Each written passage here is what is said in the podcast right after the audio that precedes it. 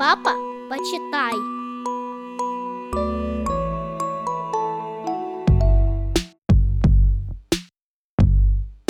Эльфы и сапожник.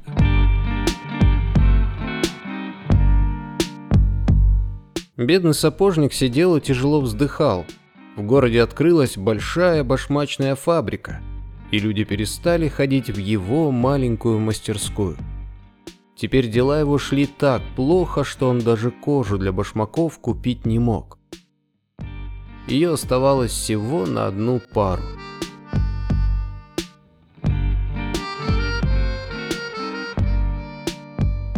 Сапожник вырезал верх и подошвы для этой пары туфель и разложил их на верстаке.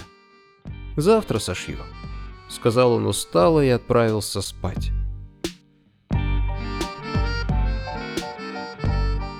Утром сапожник спустился в мастерскую и ахнул, не веря своим глазам. На верстаке стояла пара чудесных туфель.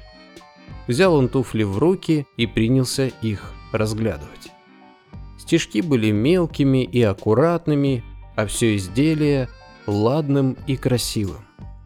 Через несколько минут звякнул дверной колокольчик, и в мастерскую вошел богато одетый господин. «Мог бы я примерить эти великолепные туфли?» – спросил он. «Конечно, ваша милость», – кивнул сапожник. Туфли оказались в аккурат по ноге, будто были сшиты именно для него на заказ.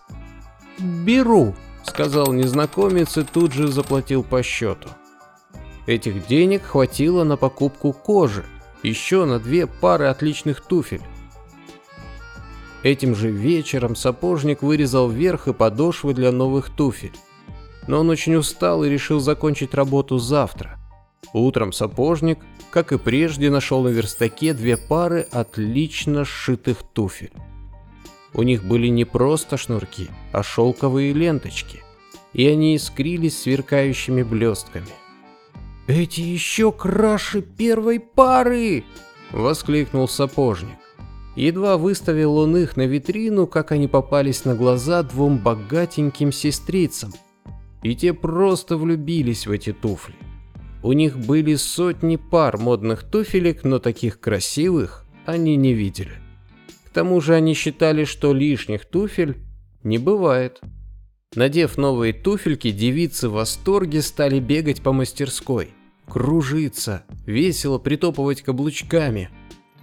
Тех денег, что сестры заплатили за две пары туфель, сапожнику хватило для четырех новых пар. Он трудился, не покладая рук до вечера сделал ровно четыре заготовки и оставил их до завтра.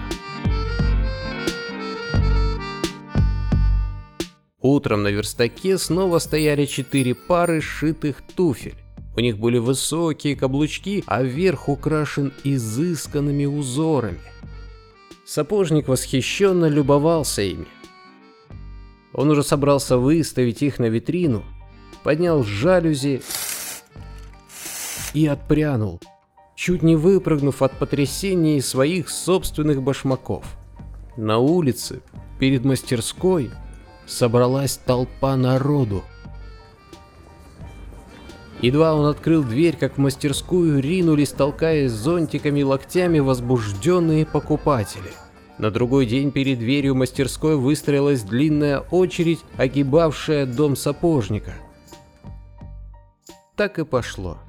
Каждый вечер сапожник делал заготовки, и каждое утро его ждали новые башмаки.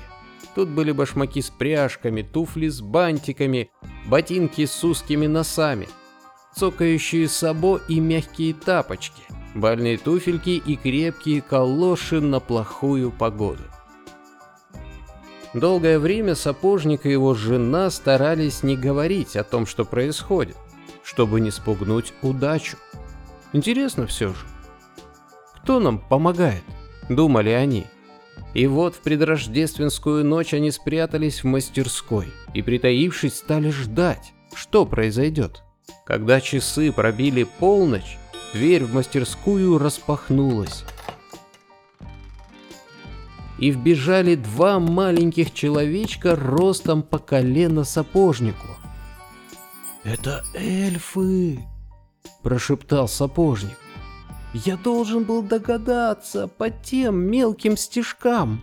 А эльфы вскарабкались на верстак и принялись за работу. В мгновение ока шили они пару отличных туфель. Тук-тук, тук-тук, стучали молоточки, вбивавшие в подошвы гвоздики. Шур-шур, шур-шур, скользили по коже бархотки, натиравшие башмаки до блеска. Эльфы, не теряя ни секунды, взялись за следующую пару. Потом за третью, потом за еще одну. Малышки не остановились, пока не превратили все заготовки в туфельки, башмаки и башмачки. Только после этого они позволили себе передохнуть и полюбоваться на свою работу.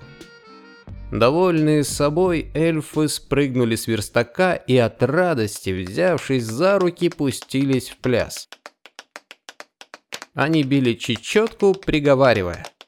Каблуки да шнурки, пряжки да застежки, шьем, точаем башмаки, туфли и сапожки. Потом прошлись хороводом по полу мастерской и выбежали за дверь.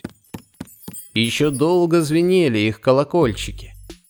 Последний раз видел сапожник и его жена своих маленьких помощников. Но на этом волшебная сказка не кончилась. Сапожник теперь сам точал свои башмаки, и у него всегда было много покупателей. Больше никогда они с женой не бедствовали.